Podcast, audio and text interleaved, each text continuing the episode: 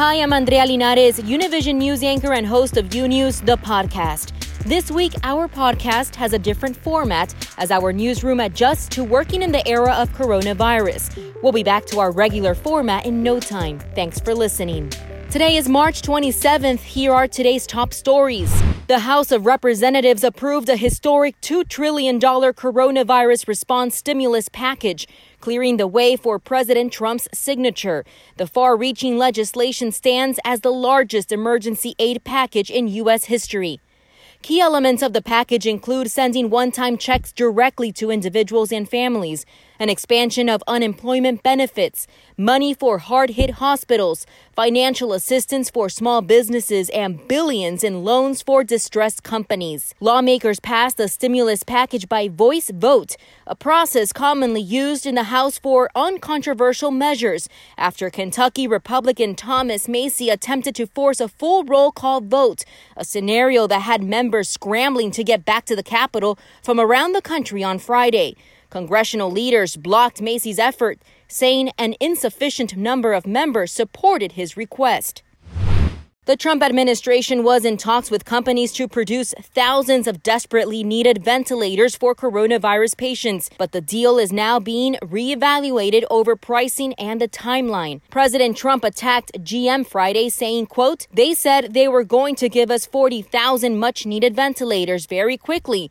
Now they are saying it will only be 6,000 in late April." And they want top dollar. This despite the president not invoking the Defense Production Act, which could streamline operations.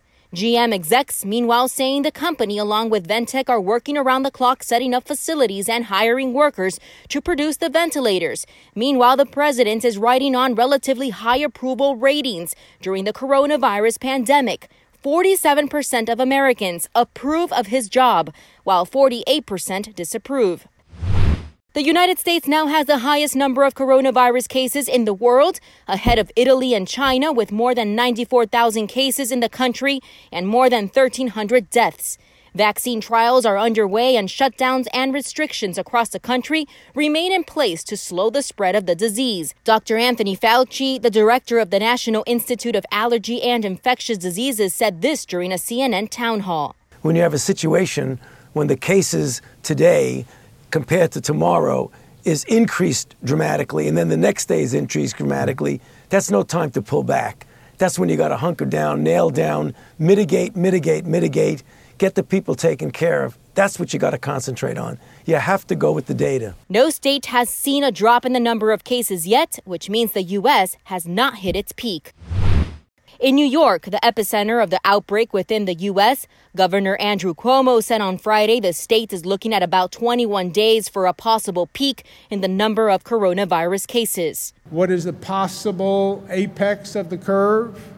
Uh, it changes a little bit depending on the data, data, day, data day to day, but now we're looking at about 21 days for a possible apex. So we want to do everything we can to be ready for that increased capacity uh, that could hit us in 21 days and ramp up the hospital capacity.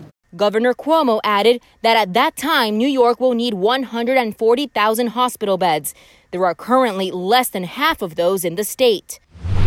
Elsewhere in the world, British Prime Minister Boris Johnson announced that he has tested positive for COVID 19 and is experiencing mild symptoms. On the advice of the chief medical officer, I've taken a test that has come out positive. So I am working from home, I'm self isolating, and that's entirely the right thing to do. Uh, but be in no doubt that I can continue, uh, thanks to the wizardry of modern technology, to communicate with all my top team to lead the national fight back against coronavirus.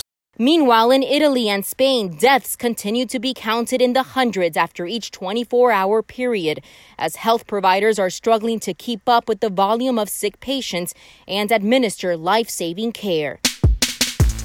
Thanks for listening to U News, the podcast. Don't forget to follow U News on Instagram, Twitter, and Facebook. And if you haven't yet, go to Apple Podcast and subscribe, rate, and review. And join us tomorrow for a new episode. Until then.